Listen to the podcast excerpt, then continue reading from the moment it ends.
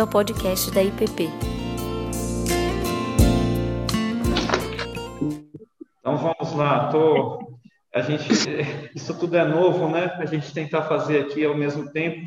Eu vou é, tentar imaginar olhar para a câmera para poder olhar para vocês e ao mesmo tempo olhando para quem está aqui. Foi bastante emocionante escutar as crianças. Tem um louvor aqui antes, não sei se vocês sabiam, eu não sabia.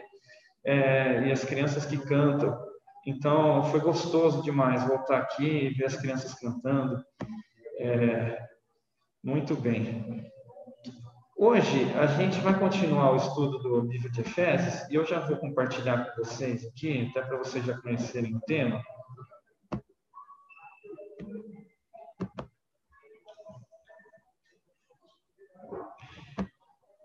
Bom, e o que, que eu sabia desse tema? Eu recebi uma ligação do pastor Tiago um tempo atrás, falando que o pastor Ricardo é, sentia que era um tema importante para a gente estar trabalhando, que é a carta de Efésios, e eu não sabia muito para onde ir, o que, que é que eles queriam exatamente. Eu sabia que o meu tema era esse. Então, achei prudente fazer o seguinte: vamos aguardar o pastor Ricardo, que é o primeiro que vai falar e que foi o idealizador da, desse curso, e conforme o tom que o diapasão der, eu sigo, me afino a ele e sigo.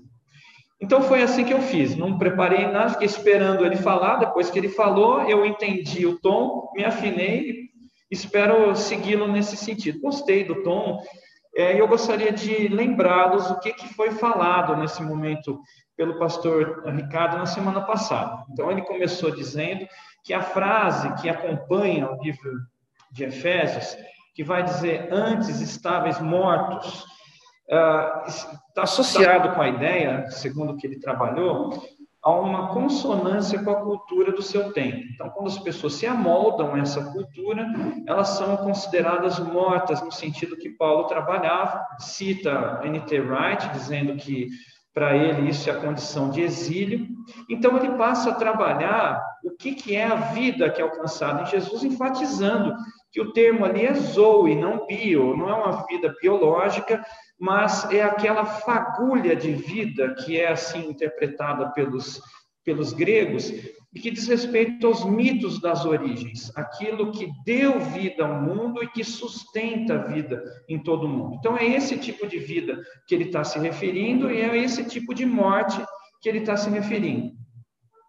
Nesse sentido, a gente vai agora seguir com o tema que me foi dado. O tema é Não andeis como gentios, é, a gente podia ir por várias vertentes nesse, nessa, nesse caminho, nessa afirmação, mas é, seguindo o diapasão, o tom dado pelo pastor Ricardo, eu vou caminhar aqui conforme a gente vai observar. Eu queria começar dizendo para vocês, para a gente poder entender, o que, que é o contexto dessa cidade de Éfeso que a gente está trabalhando. O que, que é o. para quem está sendo escrito e o que está por trás nessa cultura, nisso que ele está dizendo. Éfeso era um porto, um porto bastante próspero, ah, passava por ali muitas rotas comerciais, a cidade enriqueceu, ela era formada por dois terços de servos, escravos, ela era eh, rica e de uma aristocracia muito culta. Ali em Éfeso, você tinha o seu grande marco, que era o templo de Ártemis, uma das sete maravilhas do mundo antigo, ah, na sua estrutura, era colossal para o templo. Tinha 20 metros de altura, 120 colunas. Então, para ter uma ideia, 20 metros de altura equivale a um prédio de cinco andares, o que é um arranha-céu na época. Colunas de mármore, 120 colunas de mármore, e, e revestido de, de, de, muito luxo e glória. Atraía muita gente que vinha não só pelo turismo, mas também para procissões religiosas e era o centro não só da adoração, como marco de toda a cidade. A cidade também era marcada por uma cultura muito efervescente, essa é uma biblioteca ainda existente nas ruínas de Éfeso, e que mostra o quanto que se investia em cultura, estudo, assim como nas escolas de filosofia que aconteciam naquele local. Finalmente, aqui ainda rapidamente nesse primeiro introito falando sobre essas as questões que a gente pode tirar da cultura da época, nós temos um anfiteatro ainda bastante preservado e que ah, é presente na narrativa de Atos. Ali Paulo ia discursar, falava ali começou a confusão com os artesãos que se reuniram ali para expulsar ou até mesmo para atentar contra a vida de Paulo. É, tudo isso ainda presente e marcante aquilo que a gente pode reconhecer como estrutura cultural e lembrando daquilo que faz referência no livro de Atos. Muito bem, essa é a passagem que a gente vai trabalhar. Não, ainda não está projetando aqui, né, Davi? Então, se vocês quiserem abrir, eu estava falando aqui, vocês não estavam vendo, então achava que vocês estavam vendo as imagens que eu estava projetando aqui, mas o pessoal do Zoom está vendo. É, ah, pode ser. A gente está tá tentando sincronizar o que sai aqui com a tela, mas é, depois eu passo os slides. Bom, Efésios 4, 17 e 24 vai dizer o seguinte: Isso, portanto, digo, e no Senhor testifico, que não mais andeis como também andam os gentios, na vaidade dos seus próprios pensamentos, obscurecidos pelo entendimento, alheios à vida de Deus, e por causa da ignorância em que vivem, pela dureza do seu coração, os quais, tendo se tornado insensíveis, se entregaram à dissolução, para com avidez cometerem toda sorte de, impureza. Mas não foi assim que aprendeste a Cristo. Se é que, de fato, o tendes ouvido e nele foste instruídos, segundo é a verdade em Jesus. No sentido de que, quanto ao trato passado, vos despojeis do velho homem que se corrompe segundo as concupiscências do engano, e vos renoveis no espírito do vosso entendimento, e vos revistais do novo homem, criado segundo Deus em justiça e retidão procedente da verdade. Até aí. Eu quero então caminhar com vocês em basicamente três sessões que me parecem fazer parte da estrutura desse discurso de Paulo. E a primeira delas é quando ele define como andam os gentios. Lembrando que os gentios são aqueles não convertidos, ou, em outra percepção, aqueles que não faziam parte do povo judeu. Você pode entender assim em determinadas narrativas, mas aqui é melhor compreender que esses são os não convertidos. Ele está fazendo menção àqueles que ainda estão amoldados à cultura da época e vivendo segundo seus preceitos. Assim, ele vai dizer o seguinte: Isso, portanto, digo, e no Senhor testifico, que não mais andeis como também andam gentios. Três caminhos, então, ele vai anunciar. São três formas que ele elenca do modo como os gentios andavam. Primeiro, na vaidade dos seus próprios pensamentos. Veja só, é muito comum, não sei se vocês já. É, talvez um programa mais óbvio para a gente entender isso seja aquele que passa é, sábado à noite, aquele do Serginho Groisman, e que tem lá uma, uma molecada, ele vai passando com um microfone, nem sei se existe esse programa ainda, mas fala, fala garoto, e aí alguma coisa que ele vai dar uma, uma opinião sobre um, algum assunto, algum assunto polêmico e assim por diante. E o que você percebe é que quando aquela pessoa repete o discurso da moda ou aquilo que todo mundo quer ouvir, ele é aplaudido. É, e quando ele fala alguma coisa diferente, ele é vaiado. E aquele cara que é aplaudido e fala aquilo, ele, ele enche o peito assim, fica feliz. É engraçado ver as expressões. É como se ele assumisse assim, puxa, como eu sou inteligente, como eu sou antenado, como eu sou crítico, né? Mas a verdade é que ele está repetindo um discurso que todo mundo fala. Isso acontece comumente. Sempre que eu abria alguma discussão para aluno de universidade, você via isso. Eram discursos repetidos.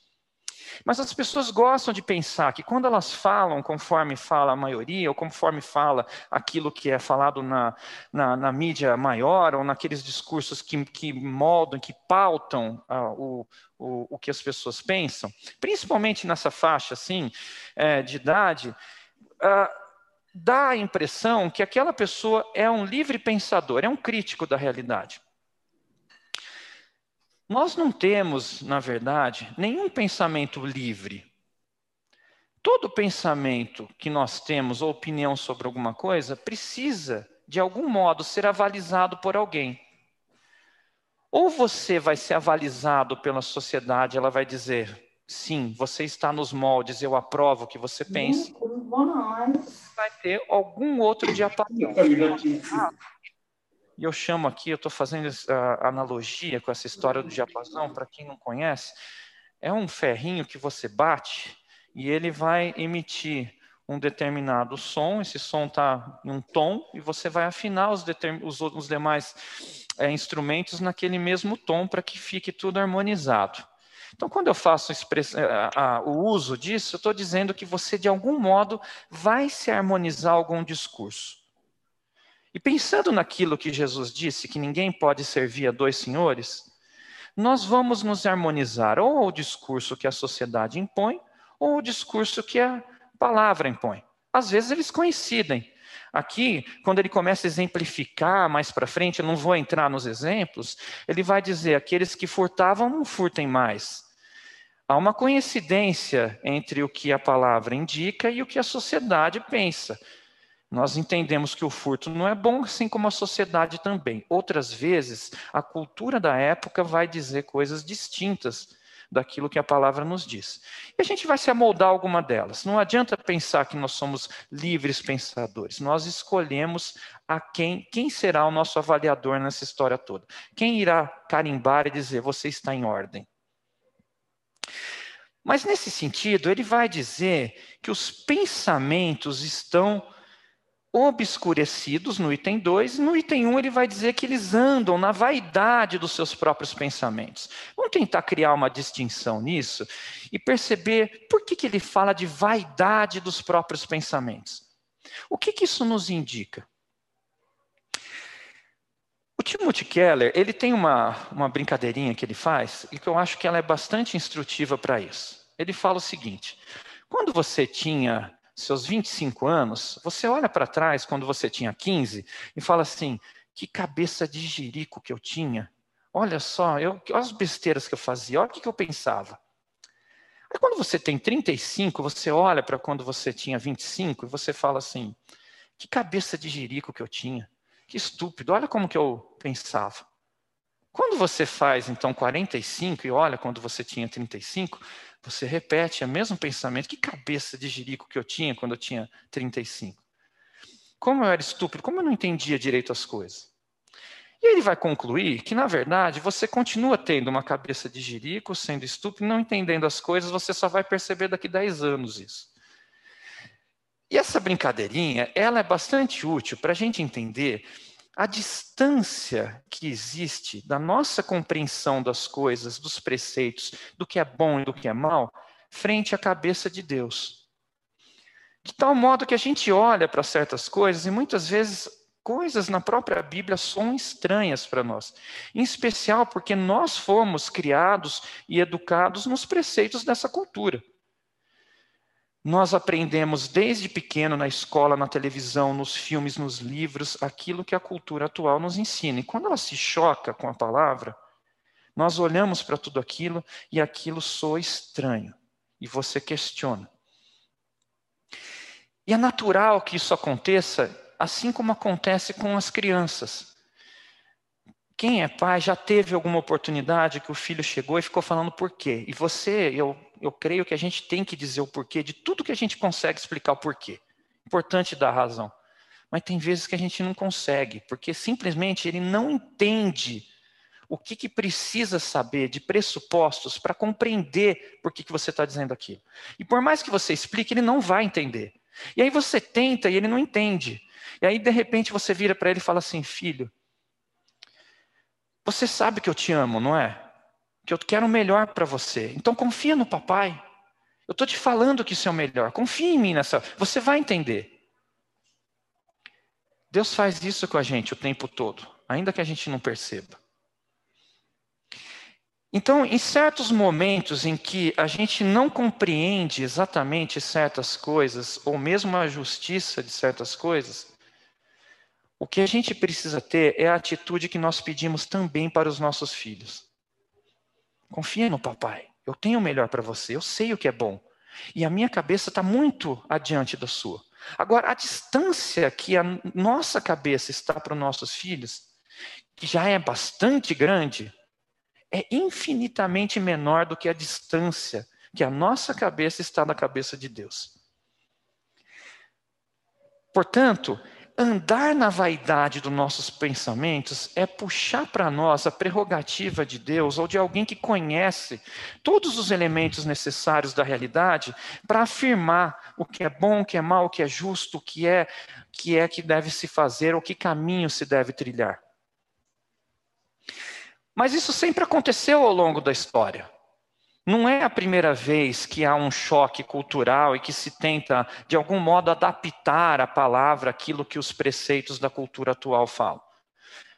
Já nos tempos bíblicos, você tem um historiador, Flávio Josefos, que é um historiador romano, judeu, judeu escrevendo para os romanos, e ele tenta recontar a história dos judeus, aquilo que a gente conhece da palavra, de um outro modo. De que modo que ele faz isso? Adaptando aos valores romanos, elevando as características que são boas para os romanos e tentando passar a imagem de que o povo judeu era um povo alinhado com a cultura romana. Isso vai acontecer também com a carta de João, quando ele vai escrever para aqueles que de algum modo estão envolvidos com as nuances do gnosticismo e como que a filosofia grega que desvalorizava a matéria vai influenciar a percepção de Cristo em tudo isso. Muitos casos aconteceram na história, que muitas vezes são chamados de heresias, de tentativas de adaptar a Bíblia àquilo que a, a sociedade pensava naquele momento. Isso não é novo, acontece hoje e sempre aconteceu. Mas isso foi passando, e foi passando, e no final das contas, a gente percebe que aquilo que em algum momento falavam que era antiquado e velho, que seria ultrapassado, permaneceu até os dias de hoje. E no final das contas, quando nós hoje nos encontramos no nosso tempo, nós não podemos ter a arrogância, ou, como diz Paulo, a vaidade do nosso próprio pensamento para afirmar que hoje nós estamos no exato momento da história onde se alcançou a plena compreensão de todos os mistérios, de tudo que é justo, mal e bom. Se isso evoluiu na história para revelar os erros, nós precisamos ter a humildade para compreender que o que a sociedade pensa hoje, provavelmente, como também foi no passado, está fora de prumo ou tocando num tom diverso do verdadeiro diapasão. E por que, que essa sociedade vai estar, então, obscurecida no seu entendimento? De modo que não consegue enxergar a realidade como ela é. Veja que obscurecido diz respeito a trevas, a uma incapacidade de enxergar a luz, de enxergar a verdade. E isso, esse item do meio, na verdade, é justamente aquele que faz ligação entre a vaidade dos próprios pensamentos e a razão de tudo isso. Quando ele vai dizer no item 3: alheios à vida de Deus, por causa da ignorância em que vivem, pela dureza do seu coração, os quais, tendo se tornado insensíveis, se entregaram à dissolução. Essa palavra, ela, ela é traduzida de, de três diferentes outras formas, em outras versões. Dissolução é uma palavra mais complicada, acho, para a gente entender, mas outras formas da gente traduzir está ali: lascívia, depravação, sensualidade para, com avidez, cometerem toda sorte de impureza. Então, esse estado em que eles andavam, esse caminho que eles andavam, isso fazia com que os seus olhos se cegassem, se tornassem escuros, não pudessem ver a luz, o caminho não pudesse ser iluminado, e andassem, portanto, na vaidade dos seus próprios pensamentos. E é curioso lembrar aquele versículo que a gente decora desde criança, que fala que lâmpada para os meus pés e luz para os meus caminhos é a sua palavra. Porque a palavra de Deus que vai nos tirar, portanto, desse estado de obscuridade que deixa o caminho escuro e nos torna então incapazes de compreender por onde andar. Aliás, é interessante perceber que na narrativa de Atos, quando fala aqui sobre essa passagem de Paulo em Éfeso, em Éfeso a palavra, a mensagem de Paulo, ela é, é definida como o caminho. Eles são os seguidores do caminho. O que tem a ver com essa história de andar que ele, que ele se refere. Não andeis como gentios, andeis no caminho.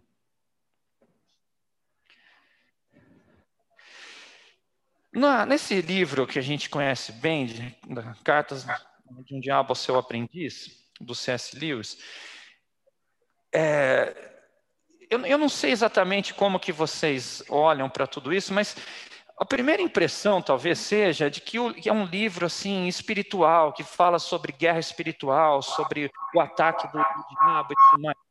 Mas mais do que isso, esse livro fala sobre as sutilezas do nosso pensamento. E ele trabalha, então, nessa ideia de que um diabo mais velho passa instruções para o seu sobrinho de como manipular o pensamento do seu paciente, para que ele então sutilmente vá pensando e desnaturando as coisas que são verdadeiras. Nesse sentido, esse trecho aqui é bastante ilustrativo para o que a gente está conversando, e ele tem, tem me, traz, me vindo à memória constantemente nos últimos tempos. E ele diz o seguinte: aqui então, o diabo mais velho falando para o seu aprendiz. Há muito tempo, eles tinham consciência de que algumas mudanças vinham para o bem, outras para o mal, enquanto, enquanto outras não faziam diferenças. Conseguimos eliminar esse conhecimento quase totalmente. Substituímos o adjetivo descritivo imutável pelo adjetivo emocional estagnado.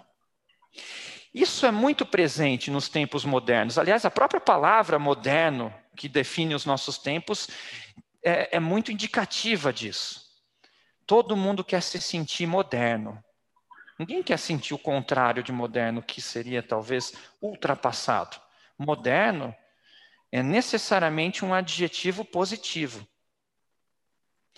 E aqui ele vai falar que mudanças sempre existiram na, na história e se compreendia que algumas mudanças vinham para o bem, outras vinham para o mal, outras não faziam diferença. Mas aí ele diz: conseguimos eliminar esse conhecimento quase totalmente. Substituímos o adjetivo descritivo imutável, que são preceitos que nós temos da palavra, pelo adjetivo emocional estagnado. Em outras palavras, isso precisa ser revisto. Isso não faz mais sentido nos tempos modernos, em que finalmente alcançamos o conhecimento de todas as coisas. Obscurecidos em seu entendimento, levados pela vaidade de seus pensamentos. Ele propõe, então, num segundo momento, o autoexame. Veja como é uma pergunta quase irônica. Ele diz assim: Mas não foi assim que aprendeste a Cristo. É interessante perceber que esse aprendeste a Cristo não é só aprender de Cristo, é uma apreensão do próprio Cristo. Não foi assim que aprendestes a Cristo. Se é que de fato tendes ouvido e nele fosse instruídos, segundo a verdade em Jesus. Então aqui vem uma quase ironia. Se é que de fato tendes ouvido e nele fosse instruídos. Se tendes mesmo, se isso é verdade, se vocês têm ouvido, se é verdade, então presta atenção no que eu estou dizendo aqui. Ele está falando. E aí ele fala: segundo é a verdade em Jesus. Mais uma vez, não é a verdade de Jesus, não é Jesus ensinando a verdade, é Jesus sendo a verdade. E é assim que ele se define. Ele vem diz: Eu sou a verdade. Eu sou o caminho. E vem então, todos eles mais para frente, seus discípulos, são os seguidores do caminho. Por que são seguidores do caminho? Porque são seguidores de Jesus, não só do seu caminho, porque ele é o caminho. Mas ele não é só o caminho, ele diz que ele é a verdade. Ele não diz que ele tem a verdade, que ele ensina a verdade. Ele diz que ele é a personificação da verdade. Ele é a verdade. E Paulo, reconhecendo isso, diz: segundo é a verdade em Jesus. E não só ele é a verdade, como ele também é a própria palavra, ele é o Verbo, ele é aquele que João vai anunciar na sua carta, dizendo que três testificam no céu: Deus, a palavra e o Espírito Santo. Jesus é substituído ali por palavra. A palavra de Deus também é a própria personificação do Jesus encarnado. Ele é a palavra. E quando a palavra fala a nós, é Jesus que fala a nós.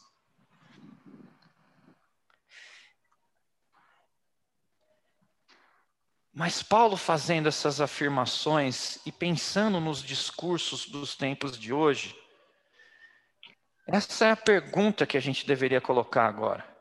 Seria o apóstolo Paulo um homem intolerante? Estaria ele afirmando ter a verdade, só ele ter a verdade, ser ele o conhecedor da verdade? Estaria ele desprezando outros pontos de vista? Estaria ele sendo preconceituoso com orientações sexuais diversas das dele? Estaria ele desrespeitando outras religiões? Seria Paulo um homem intolerante? Essa é uma pergunta extremamente relevante para os dias de hoje e para os discursos que se fazem. Então, eu gostaria de, de entender o que, que a gente está se referindo nesses dois conceitos, dois conceitos extremamente modernos. E são conceitos que não são trabalhados em diálogos, são conceitos que são trabalhados em discursos, seja para fazer o discurso ou seja para desqualificar outro discurso. O que é essa palavra preconceito? E aliás é bem comum cristão ser taxado de preconceituoso. O que essa palavra quer dizer? Veja que no seu uso, normalmente, ela é utilizada para a seguinte questão: se você é preconceituoso, significa dizer que você é uma pessoa que tem uma posição diversa daquele pensamento da cultura da época. É assim que ele é impregnado no dia a dia. Se você pensa de forma diferente ao que dizem, você é uma pessoa preconceituosa. Mas esse não é o conceito da palavra. A palavra preconceito utiliza um prefixo, que é justamente o pré, para dizer que você tem um conceito, um pré-conceito, você forma um conceito antes de entender qualquer coisa, antes de conhecer. É mais ou menos o que acontece com criança quando você vai oferecer berinjela pela primeira vez. Vai olhar para a berinjela, a berinjela é horrível, ela é feia demais. Então ela vai olhar para aquilo e vai falar assim: é, isso é muito ruim. Mas aí você fala, mas você não experimentou, você não conhece o gosto. Não, eu estou vendo que é muito ruim. Isso é um preconceito. Ela não tem conceito nenhum do gosto ainda. Quando ela olha para o morango, que é uma fruta linda, ao contrário, fala assim: não, isso aqui eu quero comer, que fruta bonita é essa? Então ela vai por aquilo que é visual. Isso é um preconceito. É um preconceito quando você, pensando sobre um determinado país que você nunca esteve, você começa a fazer algumas afirmações. É comum você viajar para o exterior e as pessoas começarem a perguntar para você se você vê muito leão na rua, se você vê né, jiboia o tempo inteiro, como que são as casas construídas em cima das árvores e coisa desse tipo. Né? É, é um preconceito porque a pessoa viu o filme do Anaconda um dia e acha que o Brasil é aquilo, alguma coisa desse tipo. Isso é um preconceito. Diferente é quando você estuda alguma coisa, reflete sobre alguma coisa, se ampara sobre alguma coisa e você forma um conceito. Nesse momento, talvez o seu conceito seja diverso daquela pessoa com quem você está dialogando mas é só um conceito diferente e não um preconceito. E é interessante perceber que essa palavra tolerância ou intolerância também é utilizada para desqualificar o seu próprio conceito. E hoje a gente tem uma crise aqui de dois, dois uh, direitos constitucionais que a gente não sabe exatamente qual vai prevalecer. Um deles é a liberdade de discurso.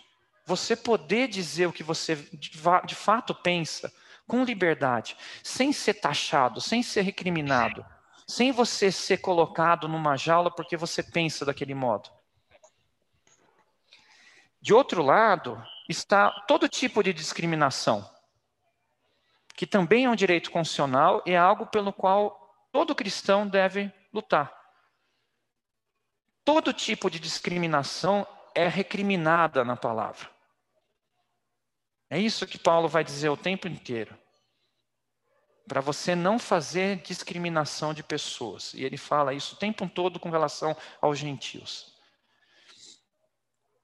Mas pensando na intolerância, a gente poderia dizer assim: Paulo tinha um conceito diferente da época. Ao mesmo tempo, você tinha uma sociedade que era extremamente tolerante com outras religiões, mas que foi extremamente intolerante com a perspectiva de Paulo. E por que isso? O Chesterton fala disso. Ele fala que os primeiros cristãos foram intolerados, e eles foram intolerados porque foram intolerantes. Mas por que, que podia se tolerar religiões diversas e não poderia tolerar os cristãos? O que, que havia de diferente? No curso que a gente está trabalhando de Êxodo, algum, muitos aqui acompanharam no primeiro semestre, uma preocupação que eu tive por mais de uma aula é mostrar que Deus estava se revelando não apenas como Deus ou como único Deus, mas essencialmente o que ele estava revelando era o que era ser Deus, como ser Deus. Ele estava ressignificando o conceito de divindade da relação entre Deus e o homem.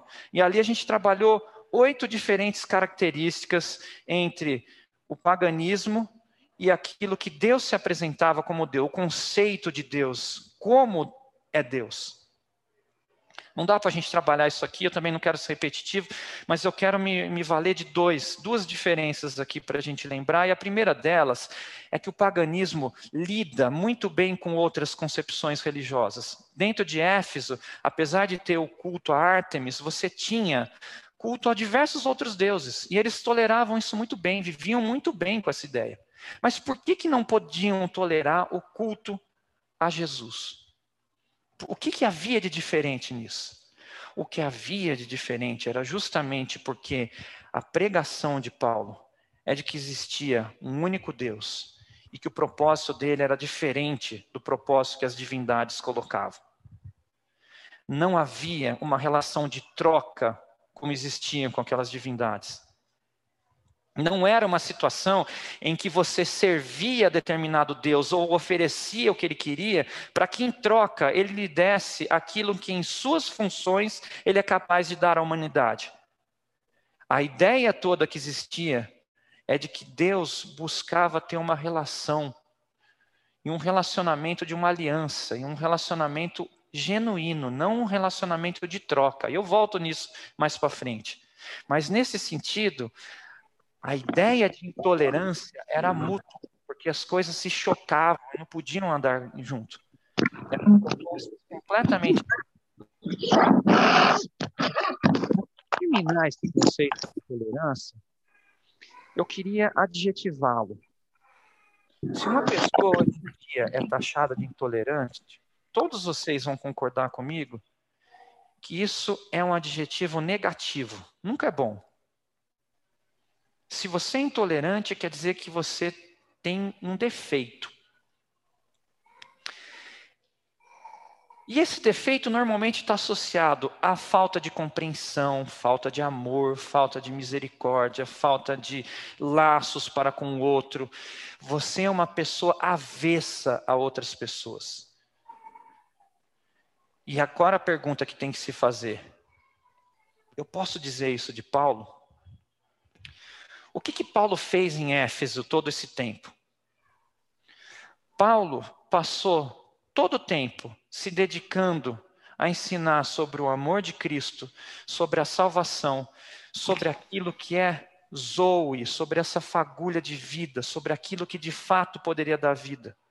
Ele fez isso sem ganhar nada em troca, ele trabalhava por conta própria, ele se dedicava dia e noite por amor àquelas pessoas. Nesse sentido, nós temos ali em Atos 19, 9 a 10, a descrição do que, que acontece quando Paulo passa a ser rejeitado em sua pregação inicial, depois de dois meses pregando o Evangelho. Visto que alguns deles se mostravam empedernidos e descrentes, falando mal do caminho diante da multidão, Paulo, apartando-se deles, separou os discípulos, passando a discorrer diariamente na escola de Tirano.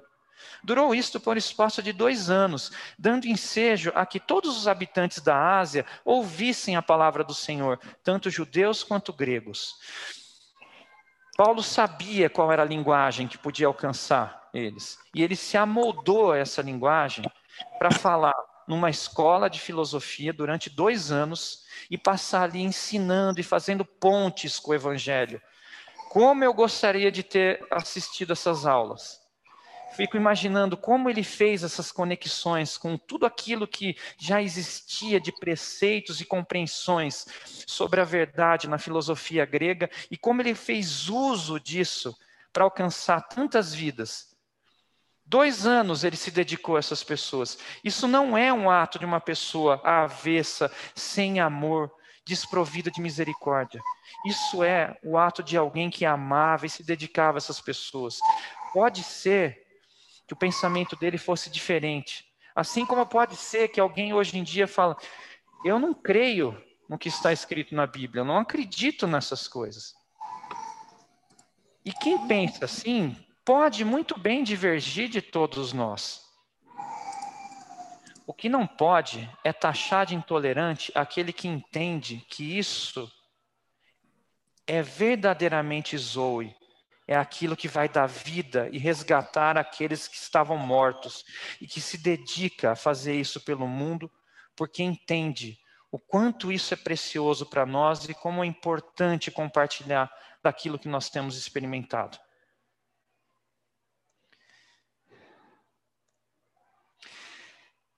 Na terceira estrutura, então, desse texto, ele vai mostrar o desejo profundo de Paulo para com todo ser humano. E o desejo que Paulo tem, o que está queimando dentro do coração de Paulo, que motiva a ele em toda a sua vida é isso. No sentido de que, quanto ao trato passado, vos despojeis do velho homem que se corrompe segundo a concupiscência do engano, e vos renoveis no espírito do vosso entendimento, e vos revistais do novo homem criado segundo Deus em justiça e retidão procedente da verdade. Veja que tem duas, dois desejos profundos aqui de Paulo. Primeiro, que vos renoveis no espírito do vosso entendimento. Essa palavra pneuma, essa palavra espírito, hoje ela é muito associada com questões de um outro mundo, ou de uma outra natureza, ou de um mundo material, extramaterial, qualquer coisa do tipo. Mas na filosofia grega, isso é um impulso. Então, essencialmente, ele está dizendo assim: no impulso do vosso entendimento, de como que ele reage a esse mundo, como que ele interpreta, e talvez a palavra mais forte seja reage. Por que isso? Veja, Lembra aquele filme antigo do Karate Kid, que aí, para ele aprender os, as defesas, os golpes, o senhor Miyagi coloca ele para ficar pintando a cerca, então ele tem que ficar fazendo um movimento assim, depois manda ele ficar lixando, é, encerando o carro nesse movimento assim, e ele vai fazendo lá as coisas, aí uma hora ele perde a paciência. Você está me fazendo aqui do quê? Eu fico o tempo todo aqui limpando suas coisas e tudo mais é, eu quero aprender karatê, quando é que você vai me ensinar karatê? Daí ele começa a desferir um monte de golpe no, no Daniel San, e aí ele percebe que ele tem um instinto, um impulso natural de reagir e começar a defender os golpes. No fundo, aquilo tem uma certa verdade, né? Quando eu assisti esse filme lá, eu tinha meus, meus 14 anos, eu fui fazer karatê. Todo mundo é que foi fazer karatê na época, todo mundo achava o máximo aquele filme, né? E, e o treino de karatê é esse. Ele, você faz vários exercícios repetitivos. Fica fazendo e você fica repetindo, ele, alguém fica dando golpe em você, você fica defendendo, você dá o golpe, ele fica defendendo várias vezes, para que na hora que chegar no combate, você não pensa, você reage automaticamente. E é isso que ele está propondo. Como que nós precisamos treinar a nossa mente a reagir às coisas que chegam até nós. É um treinamento na palavra, de como a gente vai ler a realidade. E quanto mais nós nos alimentamos da palavra de Deus, mais nós reagimos à realidade, ao mundo ao nosso redor, à cultura, da forma como Deus espera que nós venhamos a reagir, de modo que não andemos como os gentios, gentis. E ali ele vai dizer o seguinte, gentios, é, e vos revistais do novo homem, criado segundo Deus. Ele lembra as origens de todas as coisas, que Deus foi feito segundo a imagem e semelhança de Deus. E que o homem hoje está corrompido por essa noção de pecado, em justiça e retidão procedentes da verdade. E essa é uma noção que hoje se perdeu do mesmo modo. Quando se fala em pecado hoje, isso soa completamente estranho para a nossa cultura. Pecado é um conceito de gente ultrapassada. Mas a despeito disso, como eu disse no início, várias coisas que são tidas como pecado também são vistas pela sociedade como coisas erradas. E várias, vários discursos do, do mesmo modo são feitos que não são tomados como intolerantes. Onde está a origem disso tudo? Por que, que esse, essa noção daquilo que corrompe a natureza do homem criado segundo Deus se perdeu? E por que, que a ideia de algumas coisas são boas e outras, portanto, semelhantes ao discurso cristão e outras não? Vou voltar com a ideia da intolerância para a gente engatar no que eu quero dizer. Quando você vê alguém fazendo propaganda contra o fumo, contra a fumar, o cigarro, dizendo que aquilo faz mal, e dizendo que aquilo é destrutivo para o corpo, você não vê ninguém olhando para essa pessoa e dizendo, mas você é intolerante para com os fumantes. Por que você fica dizendo que isso faz mal e que eles devem parar de fumar? Deixe que cada um tome a sua decisão. Cada um siga o seu rumo, a sua liberdade. Ninguém, você não vê ninguém taxando a pessoa que faz campanha contra o cigarro de intolerante. Porque as pessoas reconhecem que isso faz mal, que isso é ruim para a pessoa, que isso corrompe o seu corpo. Mas a nossa sociedade só enxerga hoje o que diz respeito à matéria. Aquilo que é corpo, aquilo que faz mal para o corpo, tem todos os aplausos quando se faz um discurso que é mal para o corpo. É assim que a gente toma cuidado para comer bem, para comer fibra, para não usar produtos com parabeno, para não intoxicar nosso corpo com agrotóxico e comer comida saudável. E tudo isso é discurso bom nos dias de hoje, porque faz bem para a matéria. Mas aquilo que é imaterial é como se fosse inexistente aos olhos do homem moderno.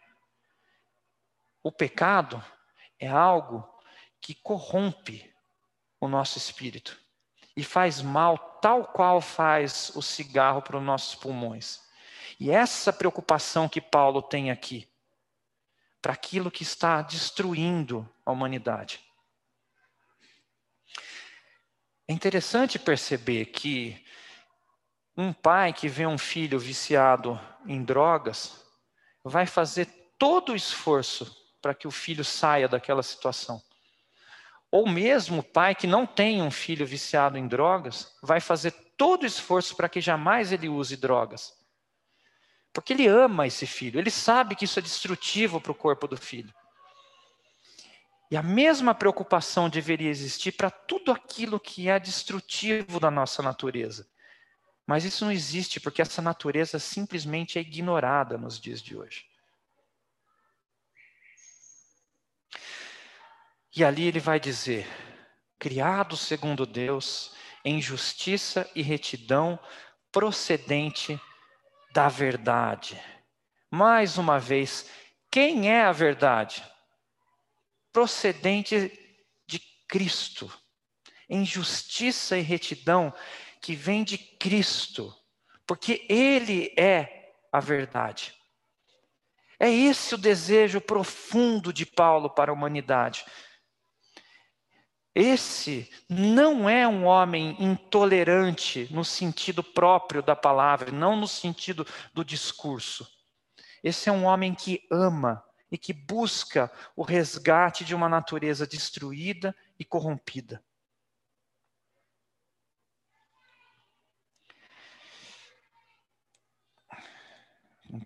Tentando mudar aqui o slide. Deixa eu ver aqui. Deu uma travada. Pronto. Aí eu tenho esse símbolo. Eu acho, eu estava pensando assim, é, no que, que isso significa. Tá, Davi, veja se está aparecendo no Zoom, porque apareceu aqui connecting no meu Zoom. Será que sumiu a transmissão?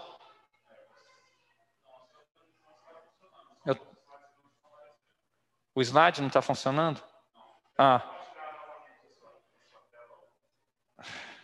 Tá. Eu nunca vi isso acontecer. Bom, gente, vocês que estão no Zoom, o Davi falou que minha imagem está aparecendo, então acho que vocês continuam me ouvindo, mas, mas é, apareceu um connecting aqui, uma mensagem do Zoom. Eu vou tentar fazer de novo. Espera aí. Hum, eu não estou no Zoom. Avisa aí que eu caí, Davi. Sumiu aqui o Zoom. Ah, entendi. Entendi, entendi. Já entendi, já entendi. Pronto, mas eu vou entrar aqui de novo para poder aparecer. Entendi. Está aparecendo só a imagem que vocês estão transmitindo.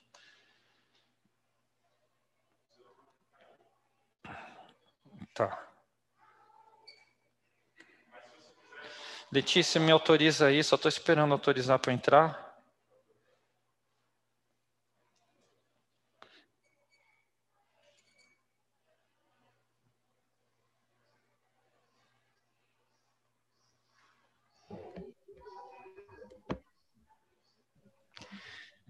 Gente, eu não sei se vocês estavam me ouvindo, caiu a transmissão do Zoom, ficou a minha imagem, mas eu voltei aqui. É... Pronto, está tudo em ordem. Agora eu vou compartilhar de novo.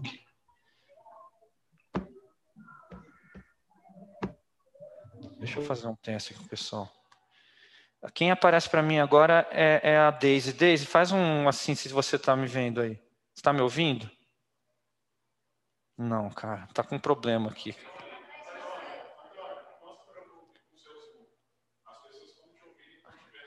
Então tá, eu vou ficar sem as imagens então, né? Então tá. A imagem aparece aqui não, só aparece o zoom. Então tá bom, olha, eu tenho uma imagem aqui de uma moeda. Eu não sei se vocês conseguiram ver. E essa moeda, como toda moeda, ela tem dois lados ela é extremamente emblemática para mim, porque eu acho que ela é o perfeito símbolo de onde se encontrava a devoção do povo de Éfeso. E um símbolo extremamente forte e emblemático para os nossos dias de hoje. De um lado, no primeiro, eu vou tentar ainda conectar aqui enquanto a gente fala, mas eu vou descrevendo. O primeiro lado da moeda mostra a figura de César. Porque, tal qual Ártemis era adorada naquela cidade, também se prestava culto a César. E como eu disse, isso era comum. Não existia uma, uma noção de que aquele Deus deveria ser o único a ocupar o seu coração. Mas tinha uma, uma razão muito clara para os dois andarem lado a lado, tanto Ártemis como César. Como eu disse, há uma relação de simbiose entre a criatura e a divindade. Se chegavam a esses deuses para que se pudesse oferecer o que o Deus desejava e ter de volta aquilo que se esperava das funções desse Deus. De forma semelhante acontecia com César. César era o garantidor da Pax Romana. O que, que é a Pax Romana? Agora voltou, vou botar a imagem aqui. A Pax Romana nada mais é do que a paz que eles não tinham jamais vivenciado até então, numa dimensão como aquela daquele momento. Você pode dizer, mas espera aí, os romanos não eram justamente aqueles, aquele povo que era ah, bélico, agressivo? Como que eu posso falar que um povo desse é um povo. Ah, deixa eu arrumar aqui. Acho que agora deu. Como posso dizer que esse povo é um povo que garante a paz? A verdade é que no momento em que dominaram toda aquela região e estabeleceram rotas marítimas estabeleceram é, estradas, colocaram postos de vigilância, de controle, para que não houvesse invasões bárbaras. A situação que antes era vivida mudou por completo. Qual era o panorama antes da Pax Romana? Você tinha uma grande maioria de pessoas que viviam do campo e que não sabiam se, ao voltar para a sua cidade, encontrariam ainda seus filhos e sua mulher intactos, aguardando em sua casa. A qualquer momento poderia haver uma invasão bárbara, a mulher ser levada, feita escrava, estuprada, os, os, filhos mortos ou qualquer coisa do tipo. Então, a sensação de insegurança que se vivia naquele tempo era horrorosa.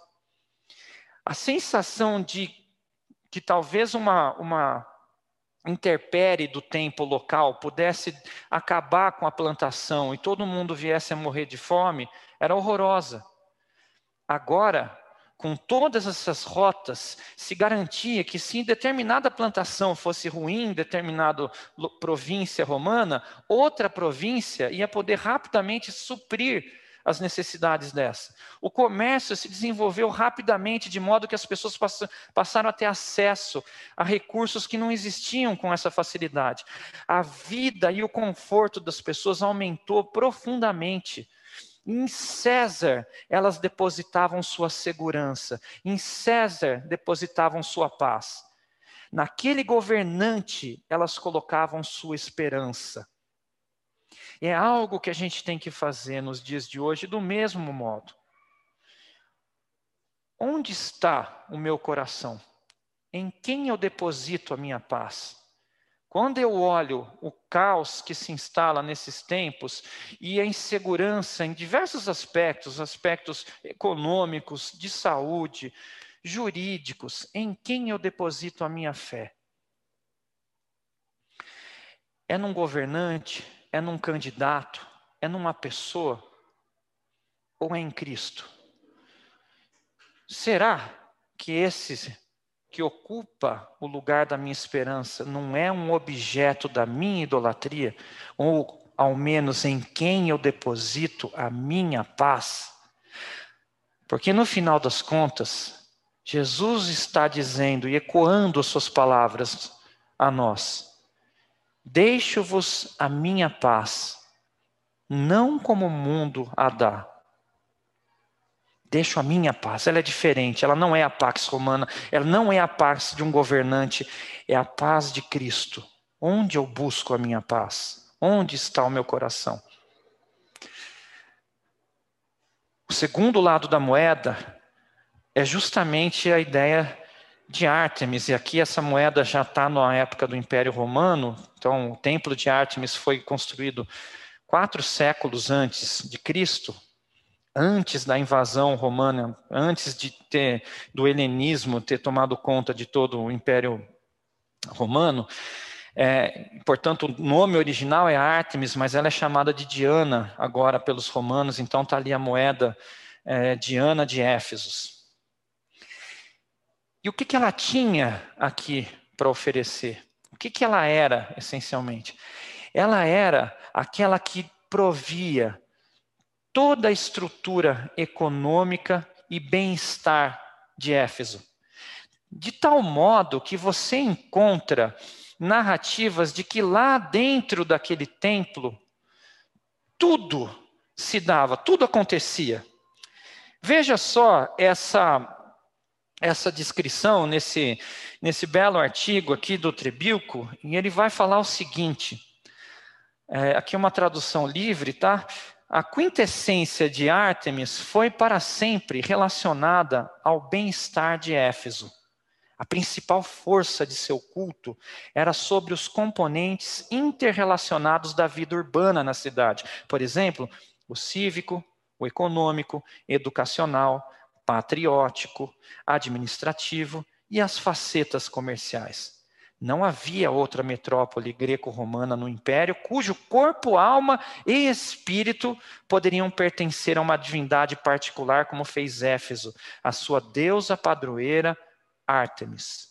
Ela é a que garantia nos aspectos espirituais que a cidade também andasse dando a cada um dos seus cidadãos o conforto que eles esperavam. Era um mundo material, do mesmo modo que nós. Apesar da adoração de uma deusa, apesar da consideração de um mundo extramaterial, a preocupação deles continuava sendo com aquilo que eles tinham no mundo, com o comércio, com a comida, com a vida. Não havia qualquer preocupação sobre a sua natureza espiritual. Ela governava todas essas questões que dava a eles conforto. E uma situação interessante, eu peguei nessa semana uma, uma tese que eu encontrei, é, chamam tese de mestrado é, naquela universidade, a gente chama de dissertação aqui, mas o que o cara fez foi interessante, ele pegou cada um dos monumentos que se encontram hoje em Éfeso e os achados arqueológicos e tentou relacionar com a vida cotidiana. O que, que acontecia em Éfeso na época?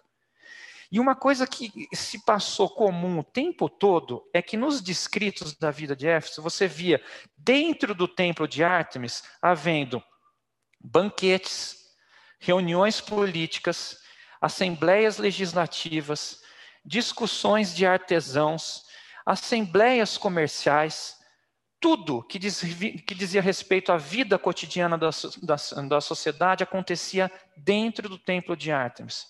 E conforme eu lia isso, me veio a lembrança, Jesus entrando no templo, expulsando os mercadores, e no final, lembrando a passagem de Isaías 56 e dizendo: A minha casa será chamada casa de oração. Completamente diferente da perspectiva que se tinha do templo de Ártemis. Todas as coisas aconteciam naturalmente ali. Mas Jesus está dizendo: a minha casa será chamada casa de oração. Ao que, que ele está remetendo aqui? A oração é um dos grandes mistérios que a gente trabalha na, na nossa teologia. A gente não consegue explicar muitas coisas, e a gente tenta e trabalha, mas é sempre um desafio dizer por que, que Deus responde a certas orações e por que, que Ele não responde às outras. Por que, que eu devo orar por coisas que Deus já tem intenção de fazer, todas essas polêmicas que a gente conhece da oração. Mas uma coisa é muito certa da oração: é por ela que se dá nosso relacionamento com o Pai. É assim que a gente se relaciona com Ele. E essencialmente, o que Jesus está chamando aqui é falando. Essa é a natureza desse Deus. Ele é um Deus relacional, ele está preocupado com o seu coração, é um Deus de aliança. Ele não é um Deus de troca. Ele não é um Deus que você, que você chega nas suas orações para pedir aquilo que ele tem para te dar, ou às vezes nem sequer você pede, você simplesmente usa o nome de Jesus para reivindicar aquilo que você quer. Ele está dizendo: Eu sou um Deus relacional, não é esse tipo de relação, eu não quero uma pessoa interesseira. Assim como nós também não queremos. Você quer ser amado por quem você é, não por aquilo que você dá. Todo mundo quer ser amado pelo que é. Não é diferente com Deus. A expressão que é levada para isso, ao pé da letra aqui, que mostra para a gente é, é, bem o significado de tudo isso, golpe do baú, indica que quando você olha para alguém que está casado com outra pessoa pelo dinheiro, pelo que ela tem para oferecer, você olha de forma negativa. Essa pessoa é interesseira. Ela casou pelo dinheiro, ela não casou pelo quem a pessoa é. Deus também quer o nosso coração assim, inteiro, amando e relacionando-se com Ele por quem Ele é, não pelo que Ele tem para oferecer. Quando nós nos relacionamos com Deus por aquilo que Ele tem para oferecer, isso é paganismo. Pode chamar Ele de Jesus, mas não é esse Deus que a gente vai estar tá cultuando. O Deus que a gente cultua é um Deus relacional. É uma coisa que a gente trabalhou assim em diversos aspectos ali no curso de Êxodo. Quem é lembrando aqui, eu acabei já citando a passagem que Jesus fala que a minha casa será chamada casa de oração, né? Bom, então, meus irmãos, aqui é, eu concluo deixando aqui para vocês o, o meu desejo profundo, um desejo que é para mim também, é o desejo que Paulo tinha para nossas vidas, e é o desejo que tem que alimentar os nossos corações ao longo dessa semana e todo o tempo. Quanto ao trato passado, vos despojeis do velho homem que se corrompe segundo as concupiscências do engano, e vos renoveis no espírito do vosso entendimento e vos revistais do novo homem, criado segundo Deus em justiça e retidão procedente da verdade. Amém. Então, aqui a gente vai funcionar do mesmo modo. É, acho que o pessoal aqui pode fazer perguntas, colocações, e em casa tem que encaminhar por, pelo chat, e o Davi daí me passa aqui a pergunta, porque eu não consigo ouvir o pessoal de casa.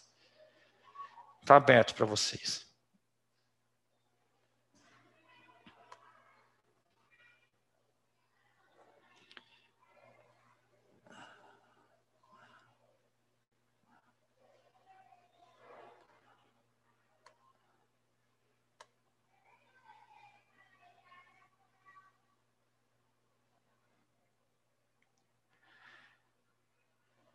Tem algo aí, Davi? Não.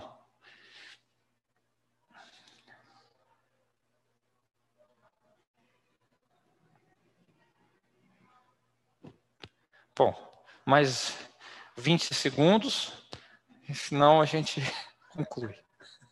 Fazer uma contagem regressiva aqui mental.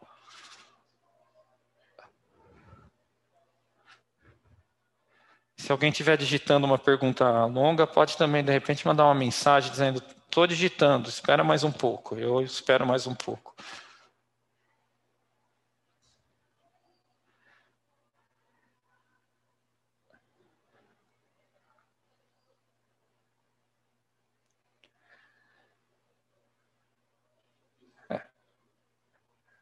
É isso, Davi?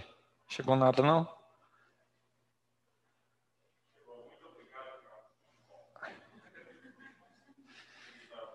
Ah,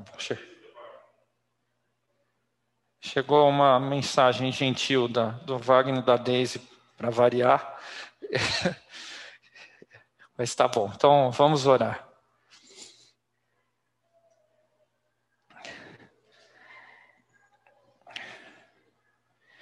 Senhor, nós te agradecemos porque o Senhor, em seu amor, tem nos revelado a sua pessoa, quem o Senhor é, e temos caminhado no caminho conhecido ao Senhor, e somos gratos, Senhor, gratos por conhecer a tua pessoa, que é a única, Senhor. Nós celebramos a vida, Zoe, que o Senhor nos deu nós te agradecemos pela tua misericórdia. Nós nos curvamos diante de ti, nosso único Deus, e clamamos que o Senhor ocupe o nosso coração, só o Senhor. Que não haja no nosso coração outros deuses, que não deposite o nosso coração a confiança em outra paz, que seja a tua paz, Senhor, que habite o nosso coração porque é ela que nós desejamos e sabemos que ela é a única que pode nos saciar e nos dar o conforto que o Senhor deseja nos dar. Que o Senhor queime também os nossos corações, para que o nosso desejo em ver o Senhor conhecido por outras pessoas, seja sempre efervescente em nossos corações. Enche-nos, Pai. Enche-nos desse mesmo desejo e dedicação que teve o apóstolo Paulo, desse amor que ele teve pelas pessoas, desse dessa dedicação de vida, de ânimo, de espírito. Renova, Senhor, o espírito do nosso entendimento. Treina nossa mente, abre nossos olhos, livra-nos dos pensamentos vaidosos e da obscuridade da nossa compreensão. Que seja a tua palavra lâmpada para os nossos pés e luz para os nossos caminhos. Nós celebramos a Ti, Jesus, que é a verdade. Amém. Você acabou de ouvir o podcast da IPP. Para saber mais, acesse nossa página em www.ippdf.com.br.